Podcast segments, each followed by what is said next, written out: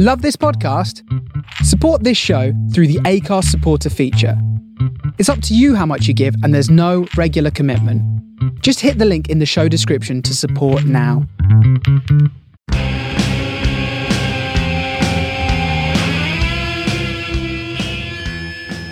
Welcome back to Bug Eyes Rock Pop Rambles. This is episode. What is this? Episode 18. Eight, 18. 18, it yeah. is. Bloody hell, eh? Yeah, I know. And I'm Angela from the Bad Bug Eye, and this week my co-host is Grace. Gracie Two Hello. Keys. Gracie Two Keys. How you doing? I'm good. I'm tired. It's an early. It's an early one today, isn't it? It I've never done a morning podcast before. Well, I say early. It's twenty to eleven, but Oh, yeah. so early, we're, we're rock stars, man. So this this week was quite exciting for us as a band because we had our debut album come out on Friday, which was tenth of July, and we did like Q and A sessions. We've done a live stream playing together for the first time as a band as part of um, Sucker Music Week Festival, or I think Sucker Yeah, no, Official right. Music. Sucker official. That's yeah, it. Sucker music, wasn't it? Yeah. Sucker music. Yeah, some other great bands were playing too, so it was it was awesome. Yeah, it was brilliant. It was great. still not the same as playing like a a real gig where there's people there because it was in my studio downstairs but Yeah, it's strange when you haven't got the audience to bounce off, isn't it? Yeah It's really weird. well what When it, you finish, you just kind of stand there looking around. well, I suppose what it results in is is just just like chat lots of chat between songs which if I was Yeah. at a gig watching a band would drive me insane it's like just play but um Yeah. but you just it's it's just weird to just have this silence but um but yeah it was it was really good to play as a band together because we haven't done that in so many months No, I think what was it? Middlesbrough was our last gig, like the eighth of Yeah. March or something like that for International Women's Day, wasn't it? yeah yeah yeah so that's that's a really really long time ago um yeah but hopefully hopefully um the live industry will resurface but got feeling it's not going to be until 2021 properly No, I'm not getting my hopes up to be honest with you, Angela. Is it outdoor events? It's outdoor Is it, events was it yesterday that outdoor events were allowed? is, but the problem the problem that I'm finding with this is that so so for example, I um I've put on a festival in the past um and I thought well maybe I could get something up and running for um outdoors but with all of the restrictions in place and all of the health and safety stuff I would have to do, the extra security, um, Yeah. all of the extra, it's just like, how would that ever be? You know, I, I just don't have the money to to to No, do it. It just makes it, the isn't it? event incredibly expensive. But then also, people getting to that event, I think it would impact the numbers. So I, I think you know, for for for people who've got money to put on events and can take the hit, then that's that's great. But I, I don't know what it means for for the atmosphere because I've seen lots of crazy images online of people stood in almost that looks like kind of cattle cattle little Yeah, yeah, really yeah. um unless you made it like a completely like almost punch drunk secret cinema event where it was like an immersive experience of being in this really bizarre world which is actually the reality of our world really. Yeah, yeah. And for those listening who don't know who Punchdrunk are um, or Secret Cinema, they create immersive theatre. Uh, so Punchdrunk create immersive theatre experiences. Um, it's kind of a performance art piece that's in like big warehouses. There's there's a great one, um, Sleep No More, I think it's called in America, and they had the Drowned Man in the UK. And anyway, in Secret Cinema, big cinema events, but themed. You go in fancy dress and all of that. All of that That sounds really cool. I went to something like that once in Birmingham. I went to see Othello Yeah. in the in this immersive theatre experience in this old warehouse. It was great. It was absolutely brilliant. I'd be up for doing something like that again. I just really hope Punchdrunk bring bring it back. I mean, the Drowned Man. I was lucky that I, I got for for a number of reasons free tickets quite a few times. I went like four times to it, but I knew people that yeah, went for like really good. there's like secret rooms and things like that, and you just put on these um these masks. No one's allowed to speak, and you just wander around this world. And there's there's beautiful dance pieces, but there is a story, but it's told in a very sort of abstract way, and the sets were just incredible. I, I just found it a really inspirational experience. But I know some people found it incredibly disturbing um, to to watch because it was it was quite dark. Um, Yeah. Have you been to a drive-in cinema? I haven't. No, I mean I, I've heard I've heard that they're they're quite fun. Um, I would need to clean my windscreen, which I should probably do anyway. Um, Well, what? Because one of the things I'm missing most is the cinema. Yeah. I used to love a little trip down Peckhamplex after work. I'm really missing that. well, I created um, a garden cinema for me and Julia. I saw that. It's lovely. with, yeah, with glittery really nice idea. curtains and popcorn and decorate the garden. You know, it's, it's something that you do once and then you go, "Oh, that was a lot of effort. Yeah, it looked like you you really went for it, didn't you? It looked lovely. What did you watch? Knives Out. it? Yeah, yeah, Yeah. It was. Um, quite like that Just film. just something quite light light-hearted, really, because it's it's just we've seen and read about so many things that are upsetting, and it was just a bit of a bit of fun, bit of escapism with a lot of No, cocktails. it's lovely. Lots of cocktails. Anyway, I suppose let's let's crack on Crack on. with the show. So Rock Pop Rambles is a kind of music to make it sound his, uh, to make it sound serious. It's like a music history podcast. Oh, is that what we're calling it now? I suppose, I suppose you could, but not really. I mean, we talk about the legends from rock and pop- and they could actually be from the past or present. To be, to be honest, or we could make some up about the future ones um, that haven't happened yet. Uh, Yeah. and we also uh, come armed with a new music discovery of the week to to kind of share share with you all. So this week we've got a bit of a special show because we're just focusing on one story but split in two. We're going to do the story of Phil Spector. Yes, I've really been looking forward to this because I was going to do it on my own, wasn't I? Yeah. At the beginning, but I think this is much better idea. Yeah, There's so much to cover, isn't there? You see. there, there is way way too much to cover. So i'm going to do the early years and i'm seriously just focusing on the early years because it, it's almost like it's like a trilogy series of phil spector isn't it? Like the, the beginning the middle the end and you know yeah so um so i'm, I'm going to focus on the the early years and grace is going to do the the ending bit. But yeah i really think you know there's so much detail to this to this story. Um, and different perspectives as well of how people look at him and remember him.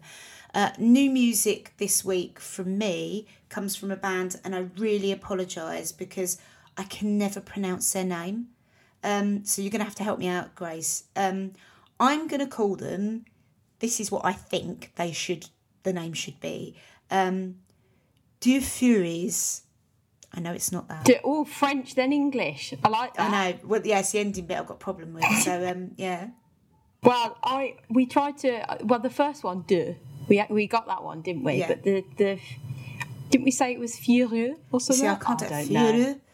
It's it sounds it sounds like I'm taking the piss out I of think- the, I know. out of French people, Yeah, um, same. Or the band, or both, and I'm really not. I just I just can't pronounce things. I'm We'd terrible. love for someone to let us know how to say that. You need to send us we- a we are- recording. yeah. Yes, please, because we are embarrassing ourselves now. So in 2019, I think it was late 2019, they released an album called My War Is Your War, which I absolutely fell in love with. And I was so sorry that I missed their show. They played like a kind of release party at Kick Out the Jams in Camden. I think it Did was at? Dublin Castle, yeah. Oh wow! And didn't um. I missed that one because Beth Beth wasn't wasn't very well. Um, but I've I've seen them play before. I think we've played with them before, actually, maybe What, with- years ago. Not not with not with, I was you and Kerry. say, I don't Um, remember.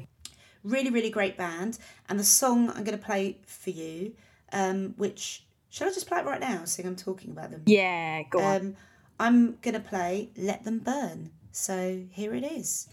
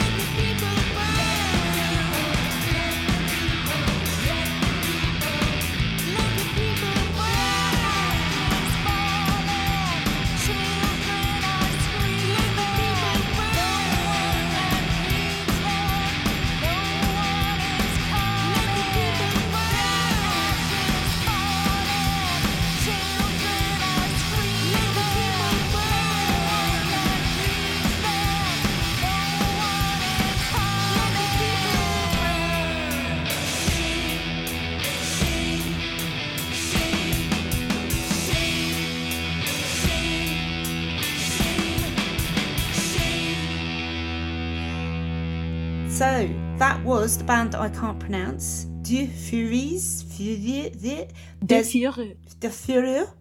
I don't know. Um, they I really, I'm really sorry, guys. Uh, it's a it, great, great album, great tracks. They're on Spotify. They're on all of the social platforms. I will put links in the show notes so you can access all of their good stuff. But I'm going to spell this anyway. I don't think you need me to spell du, but I'll do it anyway. D E U X, and then the second word is F U R I E U S E S. Fuses? I don't, I don't know. I, I'm just I'm t- just making words up in with really Yes, terrible French accent. Made up French. But yeah, it's hard hitting. It's a bit political. It's great. The album cover with the red flag on there is beautiful. Um, yeah, I love it. So, Grace, before I dive into the early years of Phil Spector, um, Yeah. who are you going to play as the, the kind of you know the, the breakup between the, the, the, the Phil story? Who are you going to play? Uh, so my new music this week are the Tuts. Oh, excellent. Yeah, you wanted to do these, didn't you? We both messaged them. Yeah, we did. I was a bit embarrassed about that. Um, so yeah, all female uh, band, London based, Indian, Caribbean, and English heritage. They supported Bikini Kill last year. Amazing. Was last year, wasn't it? Yeah. Yes, it was. Um, so yeah, their uh, debut album, Update Your Brain, available on CD and digital download on Bandcamp at the minute. Yeah. Sold out of the vinyls, Yep. like we did. Like we did, like that sneaky bit. We did sell out before release day, so the pre-orders completely sold out. Brilliant. Yeah, I was chuffed for that. Uh, yeah, so a song called 1982 from there. It was, I think, it was the second single from that album. Okay, brilliant. Okay, well, should we get should we get stuck right in with Phil Spector? So I suppose before I go into um, the story of Phil Spector, I suppose the reason why I wanted to to cover this was because Phil Spector has actually always been quite important to me musically. When I was growing up, my dad was a huge Phil Spector um, fan. You know, he he discovered so many records by Phil Spector during his teenage years in in the sixties. So I mean, he still loves Phil Spector's stuff and still plays it today. So I grew up listening to a lot of Phil Spector records, and I had no idea about really who he was. And it was even more that it was like, oh, that's a Phil Spector record, rather than that's the Ronettes or that's the Crystals. It was Phil Spector to me, and even with um, you know, I'm a big fan of Christmas. I know it's shocking, isn't Me it? too. Uh, Yeah, huge, Christmas. huge. I just I lose any taste in anything. It's Yeah, tackiness. It's all out. Love it. Yeah. But uh, one of my favourite um, Christmas albums is the Phil Spector Christmas album. That is the one that's just played on on repeat.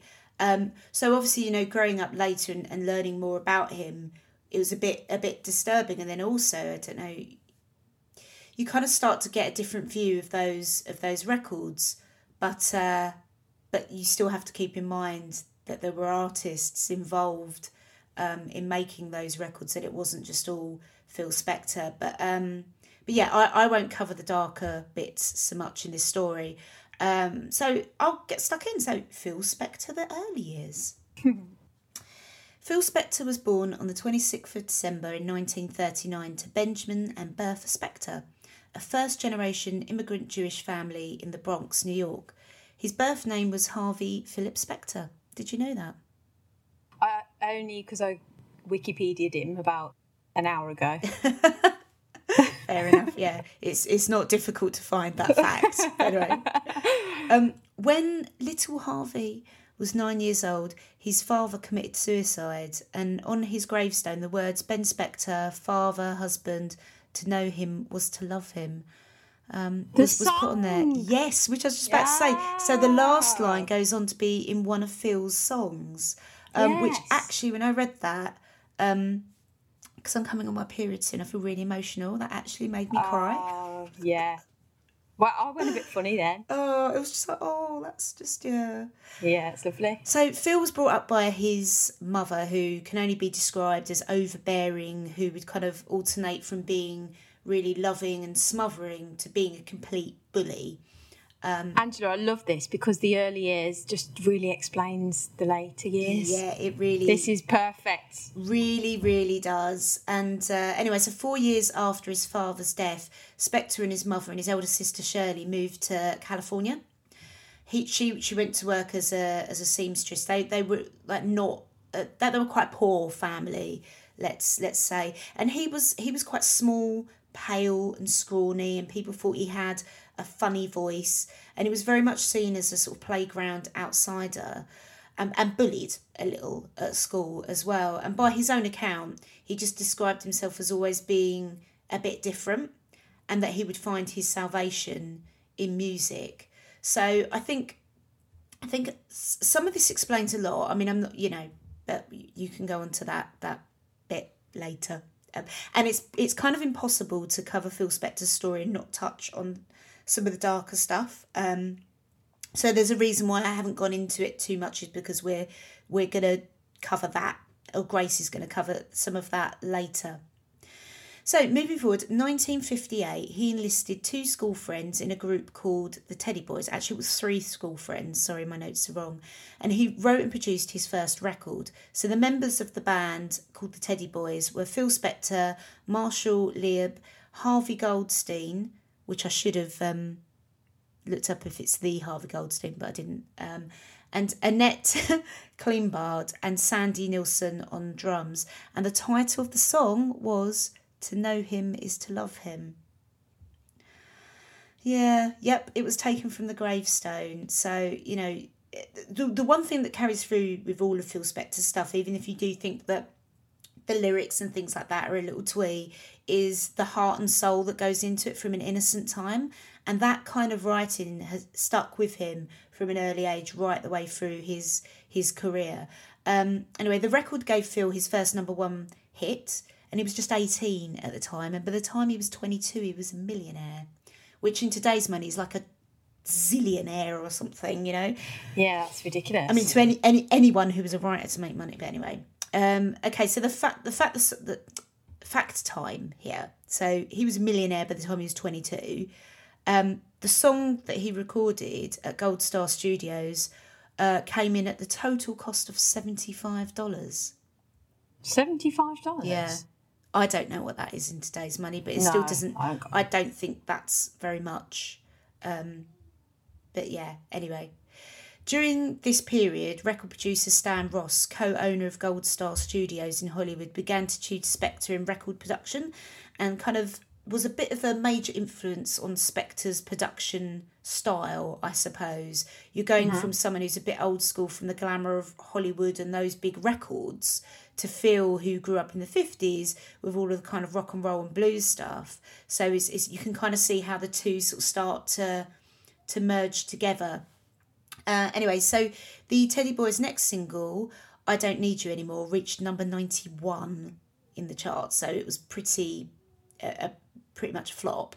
They released several more recordings, including an album called the, Ted, the, the Teddy Bears Sing, but that failed to reach the top 100 in the US sales charts, and the group disbanded in 1959 but Phil wasn't put off by that and he was willing to absolutely graft and to graft for free and that is exactly what he did. He um, by 1960 he was working freelance in the studio with the likes of ruth brown and ronnie crawford to name but a few. And and the studio bosses and the the producers would often give him like b-sides as in you know we're really busy let let you know he can cut his teeth on this song that's a b-side. So he worked for free but he was able to hone his hone his skills, let's say, with with the greats of the of the time. Um, in late 1961, um, Phil Spector formed a record company with Lester Seal. The relationship would sour, and Phil would end up taking over the label. Lester Seal, there's there's this great documentary that I watched in the research for this, which I discovered and bought for my dad's birthday actually, because I kind of remember snippets of this when I was a little kid that my dad would watch Oh, this this? Phil Spector documentary, and I didn't really take in much of what they were saying, just more the music and some of the sort Yeah. of visual stuff stayed with me. And it's called Do Rom Rom, the story of Phil Spector, and it was created by the BBC and filmed in the States, and it features interviews with um, you know the Ramones. uh, Lester Seal, Jeff Barry, Sonny Bono, Darlene Love, Ronnie Spector, and, and like so many others. But the main person in it who kind of does a lot of narration is legendary DJ Rodney, Rodney on the Rocks, who plays Rodney on Bug. the Yeah, he. I didn't realise Ah, he's yes. a huge name in music in the states. Yeah, we were talking about this Yeah, the other day, weren't we? Yeah, huge yeah. name, and it's like you, there's there's some footage of like a really young Rodney who's starting out, who does kind of, as I say, like some narration to this. Was he? Was he? Wasn't he a bit of a hit with the ladies? So Rodney. Oh, that's that's what I've heard as well. I've started, you know, you Google him, and it's like there's a picture of him with Debbie Harry. Oh, Debbie Harry's one of his best friends, and all of these these these things. It's just incredible. But um, so yes, that documentary kind of you know has taken on a new meaning to me. That as a have to watch kid, as a like a little Angela sat there, and there's Rodney chatting about you know. Phil Spector and all these huge music stars, and later in life he'd be playing my records. You know, it's um our records Yes. even. You know, it's just quite. Anyway, even even in this documentary, before I digress too much, um, Lester Seal. That's a good recommendation. What's that one called? It's called Do Run Run. Do Da Do Run Run. Da Do Run Run Run. Da Do Run Do Run. Run Run. The story of Phil Spector. I'll lend it to you because it's just on DVD. Then it's not. It's not like um. I don't think you can get it on any of the streaming platforms. It's a bit of a weird documentary, I have to say. Um, like there's lots of um, there's there's a bit where Darlene Love's singing. For some reason, they've just got her on the beach. She's not actually singing. She's just miming to the Phil Spector record with a sweatband on and just it, but like a Christmas song, a Christmas song. And then there's also like a scene of just you know they just cut to some music and it's people just you know everyday people just as they are in the park where people just roller skate and they just start dancing with each other because that was the great thing about like the 80s when this was made um people just did crazy stuff like that it, honestly what it's, they, just cut to so many bits where it's like i don't know what's going on like what what's happening here but um You've, you've sold it to me. I'm it's, definitely it's watching it. beautiful. It's um not going to win any awards for documentary making skills, but it should for just some of the classic footage and what people thought was um I mean, you know, it was a classy shot. There's even a scene of like this old vintage plane in the sky, and they just play like a whole song, and it's just it's just watching this plane in the sky. But half the time, it's not even doing anything. It's just like flying really straight. odd. It's not like doing stunts. It's like why why is that something you've chosen to focus on? That's really does strange. it- yeah. Anyway, back to back to the Phil Spector story. So Lester Seal, even though their relationship soured, it's it's clear, you know, he still believes that Phil Spector was just like this immense talent. He was absolutely incredible, but um, his ego was was the thing that kind of overtook, if if you like. But then also it was believed, you know, if he didn't have that ego, he wouldn't have been able to make such great records and push boundaries for that time. Um, yeah. I mean, what he said was, you know, that um, Phil Spector basically, you know, it was thought by some that Phil just wanted the limelight. He wanted to be the one that, you know, he was the one making the records, that he was the one producing them, he was the one writing them, he was the one that ran the label. And and, and basically, it wasn't long until Lester was was kind of, you know, they parted their ways, but Phil kept the label, and the, the label is actually called Phil Fearless Fearless Records. So Phil and Seal together. Um? Ha- yeah, what? F- Feel what? Philles Records, like Phyllis. So Phil Oh, and right. Seal. It's oh, it's yeah. I'm not even going to go into that one. Anyway, um, and others thought that Phil wanted to take control because he really wanted to escape this old school view by the older kind of conservative record label execs and really take things in a different direction. He wanted to make pop music that blended conventional teen teen romance sentiments with the power of sort of huge orchestrational sort of arrangements in what he described as like little symphonies for kids. Um, and he also goes on to say in, in, in the BBC doc, in the BBC documentary there's some audio interviews with with Phil Spector and he he talks about he had this kind of yearning to be understood and to be respected much the same as teenagers did and he saw himself as um, someone who who just very much related to teenagers in, in that way that I want to be somebody, I want that respect, I feel misunderstood. Um, I've got all these things I want to say and I want people to hear me. And he thought that was a very powerful thing and that's the sort of music that he wanted he wanted to make. Uh, he basically said it was emotional music for an emotional generation. Um, what people really don't mention about Phil Spector, though, is that he didn't he didn't work on his own.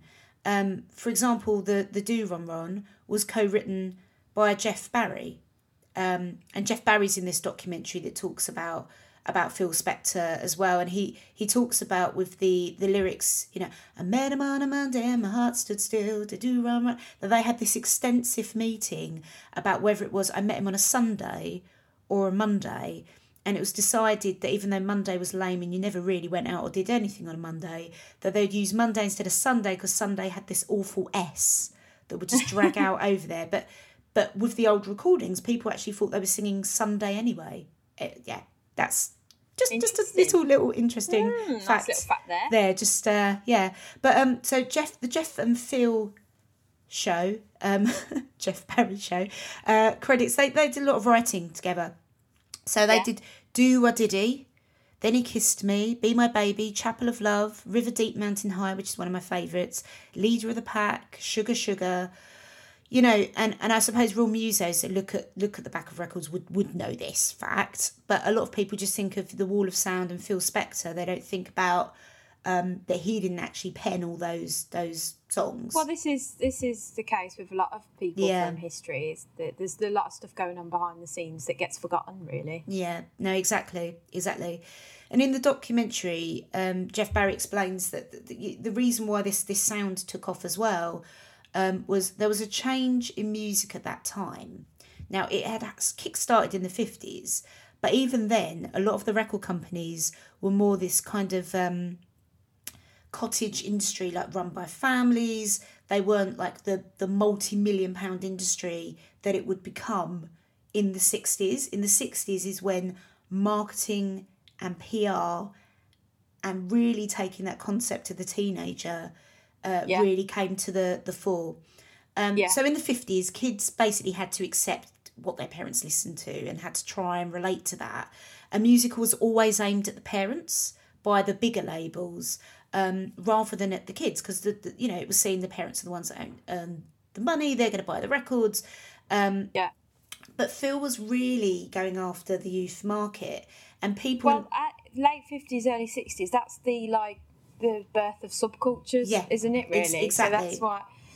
Yeah, so that's probably Ex- why. exactly. So, what he did was really focus and hone in on the teenage market. He wasn't the only one to do this. I mean, in this documentary, they make it sound like he was, but um, Yeah. he he absolutely wasn't.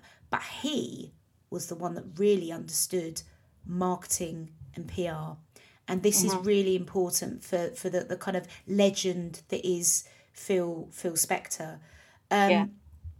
So Jerry Leiber, and sorry if I um, have pronounced that wrong in the documentary, said that that Phil Spector was really really talented, but he certainly wasn't the greatest producer of the time. Phil was skilled at marketing and PR around himself more than anyone else. He made some good records, but there were loads of producers at the time basically that delivered more hits than, than Phil.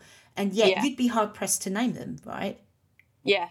there's like um Art Rupe, there's the Harry Brothers, um Maxwell Davis, and I went on to Google Maxwell Davis, and he had over a hundred hits in the sixties. Oh, right. right. Phil Spector, I think he had probably about seventeen. Right, so this yeah, just kind yeah. of gets So it's it a huge difference. it's not huge, just a huge slight yeah. difference.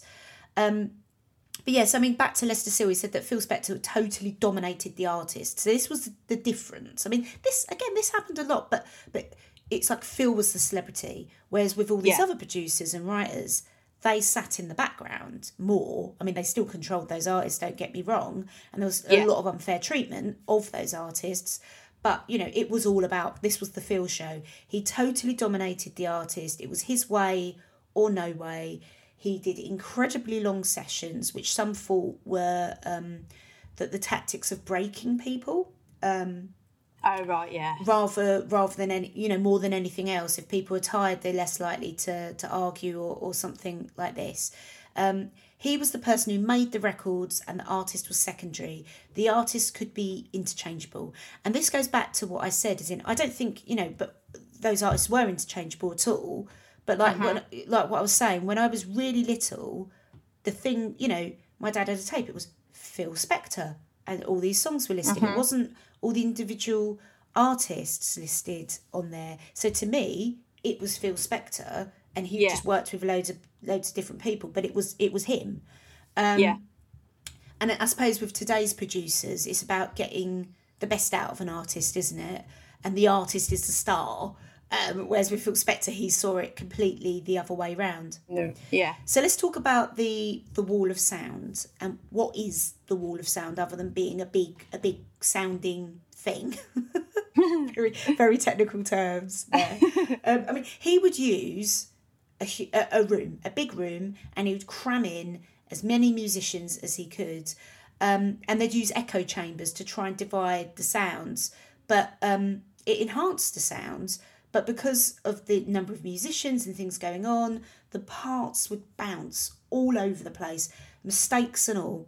Um, and Phil would sit and listen and obviously thinking about EQs and what he wanted to get out of that record. So to people listening to a recording session, first they go, This is awful, what on earth is going on? But what was going on in that producer's booth was very, very different to what you heard in that sound of how with microphones and things that he was tweaking and playing around with. And he never even started recording a song until at least three hours into a session. He would just spend that time making them play over and over again God. while he just listened. Um, but again, was that just to exhaust people and get them to relax or and just Who knows? be a little less, um, I don't know, egotistical with their playing themselves or I, d- I don't know, I don't know. But um, but a number of people said he just listened, made notes and listened, moved people around, tweaked on the desk, and then he recorded. A lot of other producers at the time thought what he was doing was quite cliched and that he stole from a lot of people um, musicians, writers, other producers. But from some of the things that I've I've read, it it kind of sounds a little bitter because even you know he got all of this attention and he did create this sound, and other people were doing similar things admittedly but i don't think they were doing it in quite in quite the same way and i think you know nothing is completely unique I was going to say. but with the stealing from writers, I think we go back to the whole thing of you know it's Phil Spector and it's it's not it's it's not that the people he co-wrote with or or anything like that. Um, yeah. So anyway, let's look at some of his his records. So um, and I'm I'm not going to like go into detail about many of them. I'm just kind of picking out a few bits and pieces around around this. So uh, Darlene Love, he's a rebel she says that she she never really had any trouble with him. A lot of people talked about his ego and him being quite dominating in, in, in the studio and quite aggressive and and things like this. You wouldn't mess with him. But other Yeah. people have talked about him being charming and witty and, and, and so Darlene says that she never had any trouble with him. He would tell her how to sing it because she was employed as a session musician. And that's what you got to remember as well is that that's how Phil saw these artists. They were session musicians. Yeah. Um, whether that's right or wrong, um, well, people can be both, can't they? Well, they can be well, aggressive ex- and charming, and or it Yeah. can be all of those things. Yeah. but so she saw it as in, well, the thing is, you know, he had a vision and he wanted you to do it this way. That's what you're employed to do. Um, So, I mean, she says, you know, he would tell her how to sing it and she'd do it. They communicated well, and within one to five takes, she was finished. Um, when she worked on the record He's a Rebel, it was understood that she was getting paid for the session, and she was paid fifteen hundred dollars, which is is a good pay for someone Yeah. to front a record at that at that time. When you hear of other stories of people getting paid nothing, um, you know that's that's that's a reasonable amount. Um, but keep in mind, she's the artist that's fronting this, not Phil. He's not going out on stage and miming to Yeah. her. She's fronting it. Anyway, Yeah. when the record was a huge success, she signed a contract with Phil. And between 1963 to 65, she says she got paid a total of about three thousand dollars in royalties. That was it. And then $3,000? Yeah, and then never got another dime for him from him. The records keep kept getting put out. Yeah. Um, it was Darlene Love and, and the Crystals under her Yeah. name, and she never got paid anything. And she wasn't the only one um, that was treated that way. It wasn't unique to her. She felt she felt quite used in the end um, by him. And as I say, it wasn't just her. Like no one was getting paid. So I don't know if there was a little bit of almost like manipulation there of working with someone to begin with, treating them well, and then yeah, getting then on once they're under then- yeah. contract, the the situation changes. It almost sounds like grooming, which is a bit creepy. Um, yeah. The Christmas album, which I mentioned earlier, which is a really important change in in music, pop music, with Christmas songs and Christmas number ones. Um, you'd obviously always had, you know, White Christmas and and and rhymes for children and things like this, but it was never seen as the the big kind of the, the target for the teenage audience. Do you know what I mean? It was like the kind of Yeah. uncool oh, artists that your, your grandparents listened to or or stuff you sung as a kid. But he took the concept of a Christmas album, made it relevant to the teenage market with taking songs and, and melodies and things that they would have recognised as a kid and made a rock and roll pop album. And I mean the ego behind it was it was Phil Spector's Christmas and he even does like a little Yeah, speech yeah. was, I wanna thank all the artists on the album, blah blah blah.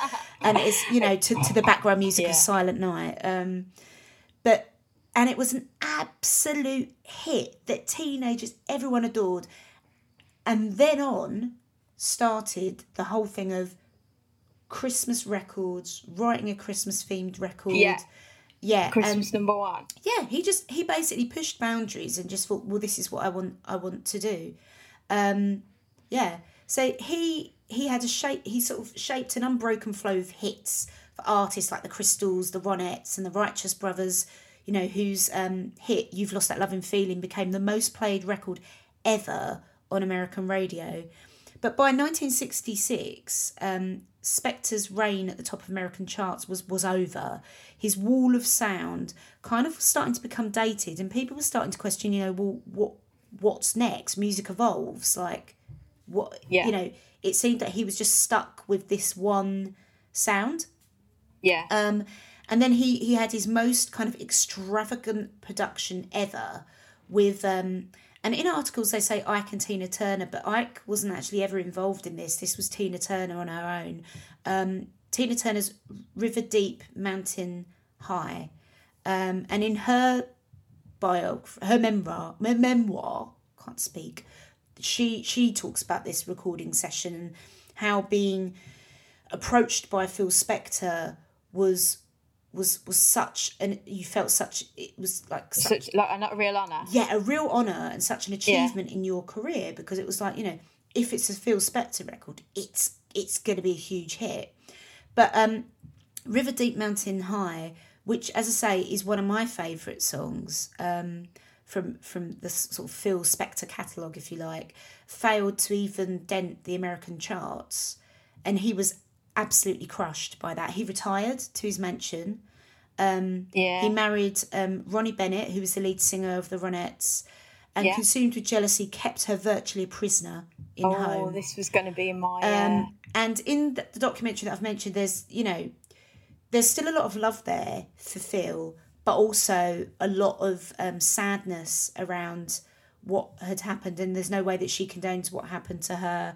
But she talks about basically Phil created this kind of caricature, which we've talked about before about artists.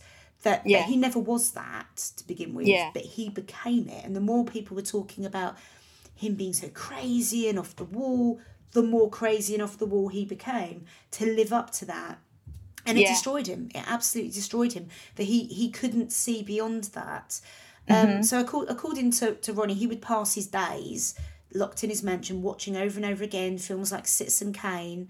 Um, I was um I was listening to something earlier on. She was talking about him saying that when he came to England, he would put on a weird voice, like a really weird high pitched voice for no reason. But and then everyone listen- was really confused by why suddenly when he was in England, his voice changed. he well, he always had a bit of a weird voice, even you know yeah, comments. apparently he put it like he exaggerated it because you know you were talking Yeah. about he'd play into his like eccentricities, Yeah. I suppose. Like he, yeah, Yeah, no, exactly. But he would watch he would watch that film and weep essentially, and um, you know, I think he, he was obviously having a, a complete breakdown, and that's you know there was something very wrong um, with with him, and uh, yeah, not condoning anything he did. I mean, he did he did go on to do more records. You know, obviously there's the story about the Ramones, um, where he held them at gunpoint to record their records, and they Yes. they Oh booked him. God, yeah. They booked him because they wanted like a big legendary name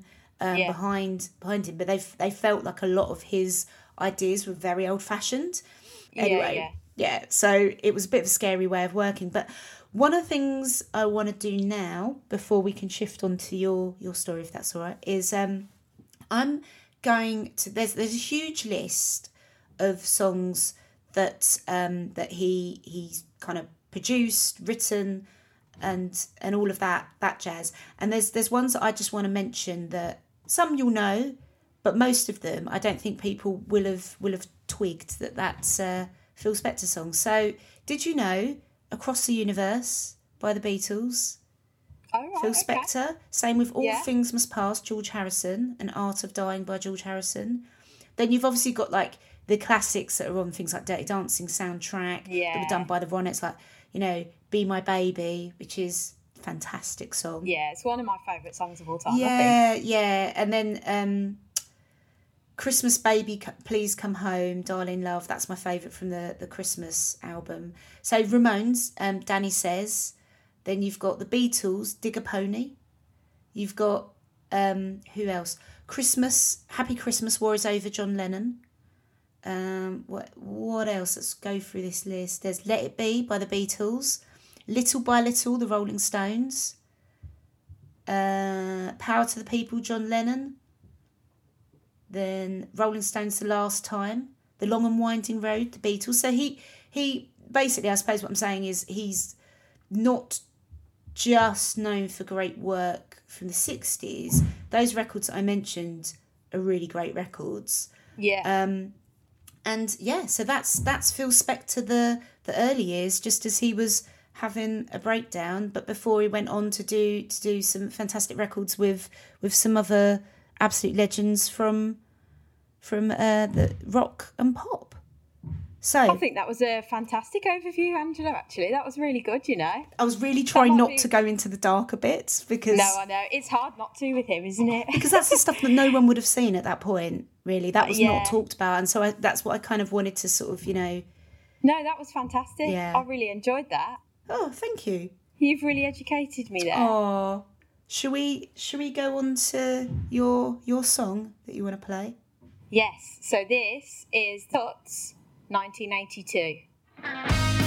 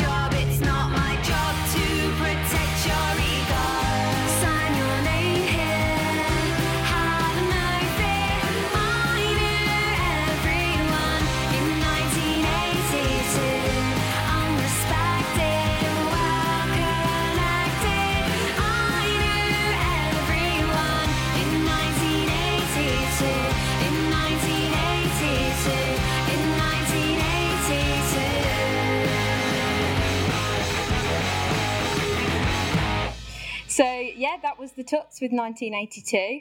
Um, you can find them on Facebook and Twitter at the Tuts Band, Tuts T U T S. Um, and yeah, that was the second single from their album Update Your Brain, which is still available on Bandcamp. Beautiful, beautiful. Yeah, so we'll put everything in the show notes, as I say. So um, you I found need. some really, I found some really good interviews with them as well, which I'll share on the show Okay, notes. They're worth cool. reading. Yeah, Yeah. No, I really like them. I think their music is incredibly fun, but with, it's really fun. with a strong political backbone. Yes, absolutely. Yeah. Okay, shall we go on to the second half of Phil? Phil. Let's do it. So yeah, so I um yeah, that was that was brilliant. I feel like you've that was a really good introduction to, to this bit actually. It was really nice. Um One can so, only hope. so yeah, there's obviously with Phil there's a lot to cover and there's not enough time to cover it all. So I wanted to go specifically into uh the murder of Lana Clarkson because I don't know how much you or anyone actually knows about what happened. I, I knew that he was in prison Yeah. and that he had murdered someone, Yep. but I didn't know anything else about it other than that. No, there was a film, wasn't there, made about it? Wasn't um Al Pacino in it or something? I don't know. I don't know. I'm not sure, you know. No, but that, that's the thing. I don't know too much about it either, and that's what I love about this show. Is you know I've I've just like banged on about you know how important Phil Spector was as a kid and my discovery of music, but knew nothing, nothing about him. So Well, I didn't yeah. really. We did him at uni, and we talked. We talked about the Wall of Sound and some of the records he'd produced. Um, and I sort of knew that he was a bit of a dodgy character, but I didn't really know like to what extent. Yeah. So I watched for the first time in my life a true crime episode on YouTube. Amazing in grace. I'll convert you to being a true know, crime and fan. I thought, right, I'm gonna, I'm gonna uh, do an Angela. I'm gonna get, I'm gonna give it a go. And it, it was, yeah, it was interesting. Let's say. So I've also just started reading a book called Wall of Pain by Dave Thompson on on the life of Phil Spector. But I've only just started reading it. Ah. Okay. So you you would really enjoy that. We should put a reference to that in the uh, show notes.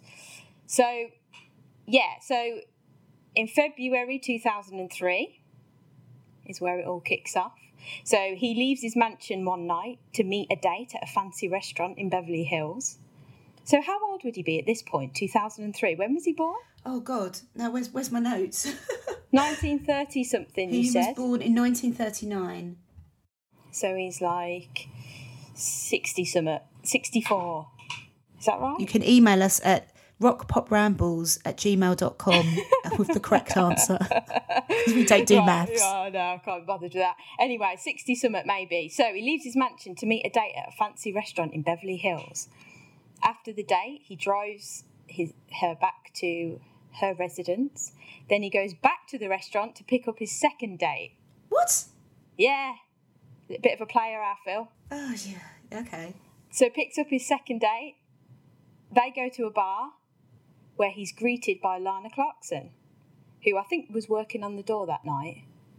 She Uh, was an actress, wasn't she? She was, yeah. I was going to talk a little bit about her. It's quite difficult to find information on her, which is a shame because I find that with stories like this, you know lots about the person who committed the crime, but not Always. so much about it's the one never the, about, about the victim. victims, is it really? so Very it was rarely. difficult.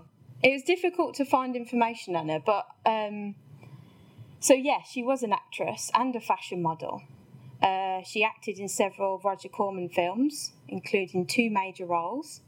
So she was quite a successful actress. She, um, she worked internationally as a model, so uh, Okay. did work in Japan, Italy, Switzerland, France, Argentina, Mexico.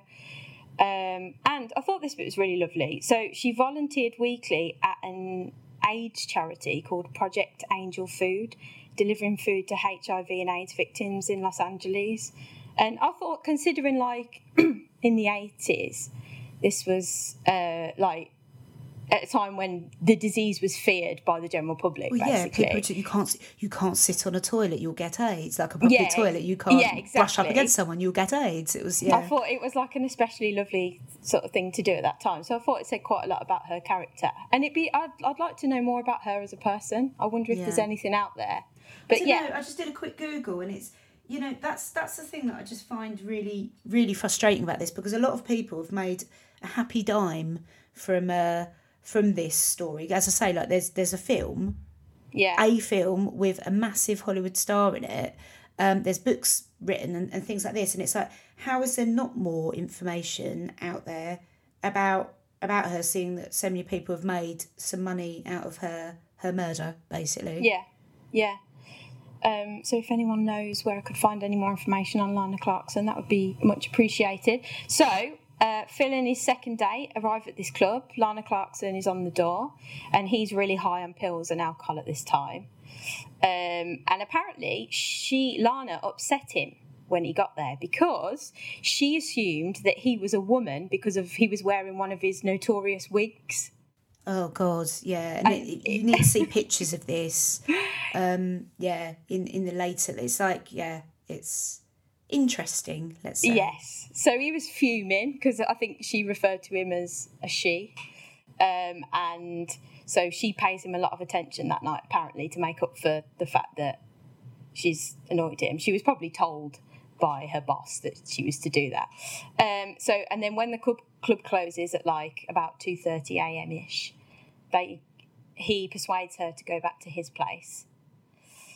And then fast forward uh, two and a half hours later, she's found dead in his mansion with a gunshot wound to the mouth.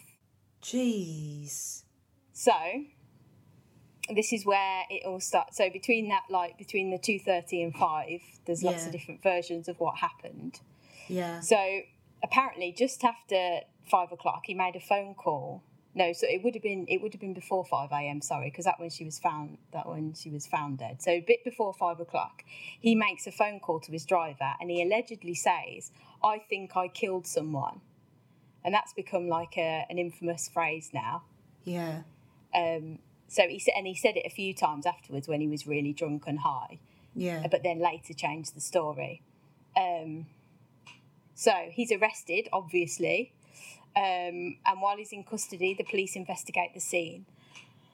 and while the evidence is overwhelming, really, there's an empty holster in a drawer that matches the gun that killed her. There's a bloody cloth in the bathroom. Her blood is found on a door handle. Her blood's found on a coat that's hanging upstairs in his closet. But there aren't any fingerprints on the gun. Well. Oh, because it couldn't So- possibly be him then. yeah, well, exactly. So uh, he makes the million dollar bail and he meets his personal assistant and they hide in a hotel for about a week but while the house is being investigated um, and then he sort of, then he changes his story and he keeps telling his personal assistant that he doesn't know what happened so this is after he's called his driver and said i think i've killed someone Yeah. and then he keeps saying, "Oh, I don't know what happened," and then he says, "Oh, it was an accident."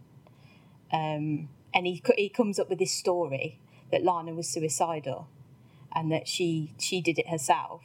And this, he made up this weird thing about she even kissed the gun when she did it. So he like tries to create this weird story out of it. I don't I don't know that it's particularly common for if someone wants to commit suicide that they just go to a complete stranger's house, borrow their gun and do it. I don't know. It probably does happen, but it just and and also manage before they actually do die to wipe their fingerprints off the gun that they used. Oh yeah, it's ridiculous. Absolutely ridiculous. So, seven months go by, and finally it's ruled a homicide, and he's charged with the murder, but he pleads not guilty. So, um, yeah, so this is the bit where I was sort of thought, I want to look into his character a little bit more, because Yeah. I, I mean, you've covered it really well, actually, so you've probably gone into most of a lot of the stuff that I was going to talk about, but I, I was looking at his marriage to Ronnie Spector Yeah. because she in her autobiography she talks have you read it I haven't. No, no. And but the things I did, I, I started looking at their their relationship, and I sort of stopped because I wanted my part to be more about the music and the legend built around him Yeah. than the more disturbing bits. Because I just sort of Yeah. second guessed that you might cover this. Bit. yes well yes you guessed correctly well done angela so she um she talks a bit about well a lot about how controlling and violent he was um, and when they were together he withdrew her from the ronettes and she had no social life at all um, and she talked about feeling like a prisoner in her own home she went days without seeing anyone even went days without seeing the sun because he used to keep the windows drawn and darkened God. I know, he, absolutely mad. Um, on her 25th birthday, he bought her a car, um, and it was an inflate. uh, In it, he'd put this inflatable replica of himself, so that she would never be able to like drive without him in the car. So weird. I mean, you could say that you know that that that could have been done as a joke, but that sounds I think in this context, it's just it's it's not it's not. so as she she says that as a result of her what she describes as imprisonment um, she turned to drinking and then spent a lot of time in and out of rehab Yeah. um, and it's really sad because I, I haven't read her autobiography but i've read in this book the wall of pain talks Yeah. about her autobiography right. um, yeah. and it says that she um, oh it's really sad she said she she used to go to rehab just as an escape from the house and she thought that if she drank enough he would become like so disgusted with her that he would- he would throw her out so she wouldn't have to leave him That's how much control he had Yeah. over her that she didn't feel she had the power to leave. Um, oh God. well it echoes some of the stuff you were talking about um, with people in the studio Yeah. like this weird power over them that they can't leave keeping them in the studio for hours on end it's really strange he's got this weird thing clearly about imprisonment and keeping people sort of trapped But also, one of the things I didn't mention in the 60s was, you know, I mean, as much as, I mean, obviously I wasn't alive in the 60s and I was talking about, you know, discovering the records as Phil Spector. Um, but those artists, incredible voices and incredible talents. And I don't think I touched on that really in that for a reason um, to just sort of um, talk about the ego of Phil Spector and how that's carried through over history. But um, Ronnie was incredibly talented, yeah as as was Darlene Love, and as was so many other women that he worked with, and he worked with a lot of women. You have to question um, the reason for that. Young women that he could control, manipulate. Well, yeah, there's a running theme here throughout his Yeah. life. I think it'd be interesting to look at that in itself. Like, you know, Yeah, Phil Spector's women. Look, because even his personal assistant, which I'll get onto in a minute, in a minute, he tried to uh, manipulate. So, um, yeah. So you talked about the marriage breaking down, um, and this is when his career started to go down the pan a little bit. And in this desperate attempt to win her back, this might be one of the well, not the most. The murder was the maddest thing he's done, but this is up there. So he, um, oh, in an attempt to win her back, he adopted two children as a Christmas present to her, but didn't tell her about the adoption. what? Yeah, and she only found out when she was returning home from her like most recent, um, recent bout of rehab. I didn't know that because in that documentary I mentioned like his daughter does an interview in there and she goes, he's just you know, he's just a great dad because he'll sit and have dinner with us. Um, you know, it, it- it's a quite bizarre. it's it's just like I don't know that that like all these things that you've just said make him a great dad. But um, Well, yeah, well, they'd already got one child at this point that they adopted, I think, and so he adopted another two with that, and she knew about the first one, and he adopted the other two without telling her. So apparently, they were in the car on the way home from rehab, and they took a detour to a playground, and he pointed at these two kids on the swings, and he said, "They're up for adoption. I wanted you to check them out before they saw us. That way, they won't get hurt if we decide not to take them." Absolutely insane. Why? What a nutcase. that's that's just I, I, look, words clearly are failing me at this point. I didn't know that. That is crazy. Yeah, for, yeah, it is. So It, sho- he- it shows his level of respect for people, for mm-hmm. people's emotions, for every, everything is is around him and is for his needs. Right? It's Yeah. the same as as like when he was in the studio. It's about him, and everyone else is secondary to that. Yeah. If they uh, even have a consideration in his brain, that's just yeah. Yeah, I'm quite disgusted by that. So. It- I was I was really shocked. So he um so um eventually she did leave him, um but he wouldn't leave her alone, and he constantly he constantly phoned her, even though she had a restraining order put on him, because apparently that it didn't like extend the phone calls. So he'd just call her all the time. And two men turned up to a hotel one day. One was Phil's bodyguard, who she recognised, and the other guy was just some random bloke. Um, and this bloke walked her to a telephone, dialed the number, handed it to her, and then she realised it was Phil, and he said to her, "That guy's a hitman. If you don't sign the contract granting me full custody of the kids, the Christmas ones, then he'd already then I've already paid him to kill you." Oh, so my- even after she left him, he wouldn't leave her alone. stalker, absolute stalker, but not just a stalker. Like yeah. just oh my god. Yeah, basically. Um, anyway, I back to the murder. I just wanted to talk a little bit about him, his marriage there, because I thought that painted um, Well, an that says a interesting picture of the guy. Yeah. So anyway, so he has been at this point. He he's been charged with the murder and he pleads uh, not guilty. So this was a long time after him and uh, what's his wife's name again? Ronnie Spector Ronnie Spector. um, have have separated. So um, he claims that she, well, the defence claims that she killed herself. Uh, painted this whole picture of the classic washed-up actress whose career's, you know, gone down the shitter. Um, but there was loads of physical evidence. The gun was in her mouth when it was fired, and she, apparently she was in this position that was backing away from whatever was in her face at the time when she died. It's amazing, isn't it, what they can figure out? Um, there were specks of his blood on the jacket. Her blood was on the door handle and inside his trouser pocket, which meant he was close enough to be holding the gun. She'd never been in his house before, so how would she know he had a gun? And how Yeah. would she know where it was kept? I think her handbag was found near her or on her when she died, so they argued that was a sign that she was trying to leave. Um, and at the trial, like five witnesses, all women, came forward talking about his tendency to pull guns on people. And you talked about that, didn't you, earlier with the Ramones? Like Yeah. that was just clearly something that he made a habit of. Um, and then his driver gave evidence, told him that Phil confessed to me on the phone when he said, "I think I've killed someone."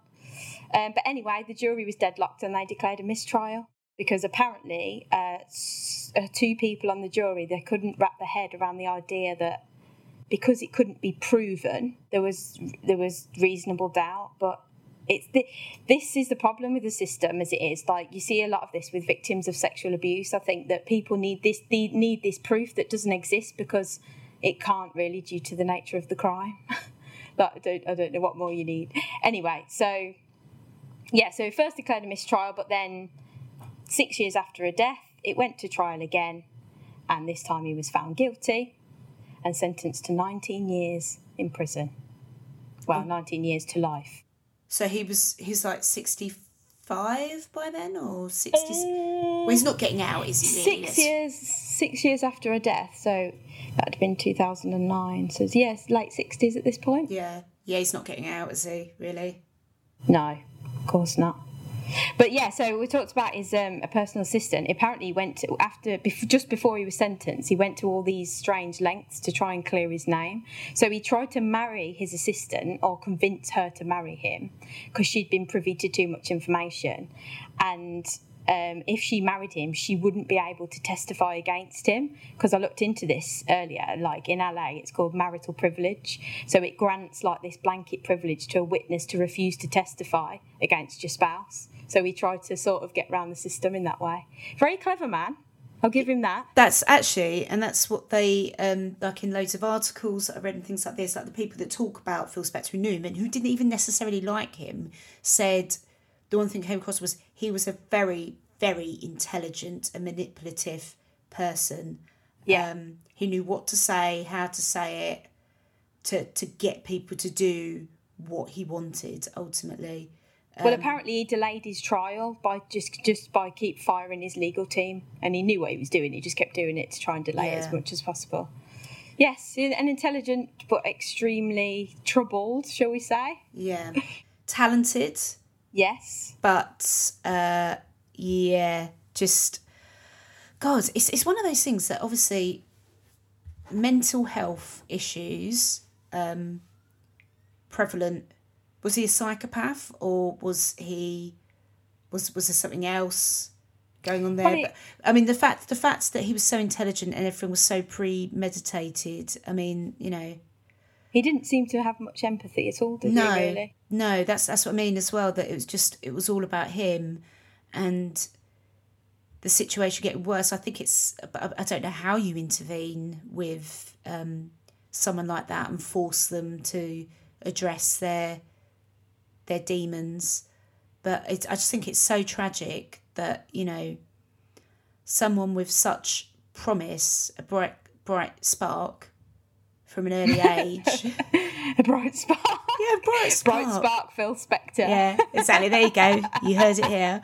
Um, no, but from an early age, No, I know what you mean. and then goes on to have this fantastic. Like, had it all, had it all, um, but but clearly a, a darkness that just sort of grew and grew and grew, and I mean that.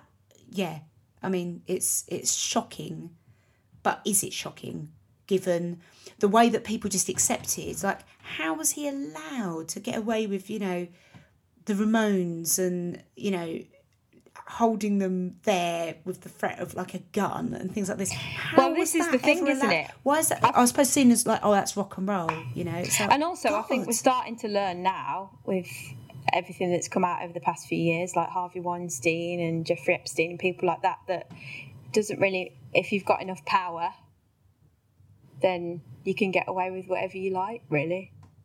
for a time now, people waking waking up, and I think it's incredible that we are only just waking up to the fact that um, you know people should be treated with respect for God's sake. Yeah. Oh dear. Um, yeah, so Yes. I've, I've got I've got some random facts here. Well, not random facts, Ooh. but yeah. So Spector is rumored to have pulled guns on his artists. It's even claimed that he pulled a gun on Stevie Wonder, um, who was neither his artist um, or physically able to see that Spector was was holding a gun at the time due to his say, wouldn't blindness. really, uh, so you know what effect was that meant to meant to actually have? Yeah, God. I just, there's so much more we could have done. I feel like we might need to do a a follow up podcast, Angela. I, I feel yeah because one of the things I s- still sort of regret doing because the thing is like you said there's there's so much to cover with Phil Spector and I wanted to kind of cover his ego and his career bits without too much focus on the actual artists he worked with and I feel like there's a lot to be said about those artists because it doesn't Yeah. do them justice on this show and I want people that are listening to this that we are fully aware of the talents and skills of those artists. The purpose of this show was to show the kind of the the making of this ego maniac and Yeah. and where that resulted really and um yeah so i suppose that was the story in a very brief snapshot of, of phil spector nice job. yeah nice job grace Well, seriously that was no, it was good. don't know enough about that. but yeah, I, def- I definitely think we should do um, the, the the groups, the girl groups that Phil Spector worked. with. I know he worked with with male artists too, but um, I'm particularly interested in in in those, and I want to cover those mainly. So that's selfish reason. Uh, much like Phil Spector, but I won't put a gun on anyone. um, anyway, um, I think I think that's it for another week of Yeah. Rock Pop Rambles. We hope you like the story. If you do have an artist you want us to play or a story that you want us to tell, please do email us at rockpoprambles at gmail.com or come and visit us on social media at Twitter at Bug-Eye Band and on Facebook as Bug-Eye Music. Uh, yeah, so that's that's about it. What are you doing for the rest of the day, Grace? Um, well, as it's a Sunday, probably not very much, you know. I'm going to give myself a day off, I think. Mm, Bit of cleaning, bit might of go for a run. I did um, a PT session two days ago with my friend, and I still can't walk properly. So I, I can't, I can't do very much at the minute. You've, you've got to keep it up, Grace. Or every time you start again, it's yeah the pain. The I pain. know, I know, I know. Well, I'm taking the mother-in-law to um, lunch, and I think that Oh, was my nice. my warning text from Julia, just you go, then going going. You're still recording. We need to leave. I'll let you go. You have a lovely afternoon. Um, Yeah, you have a lovely afternoon too, and thanks everyone for listening. And uh, yeah, over and out.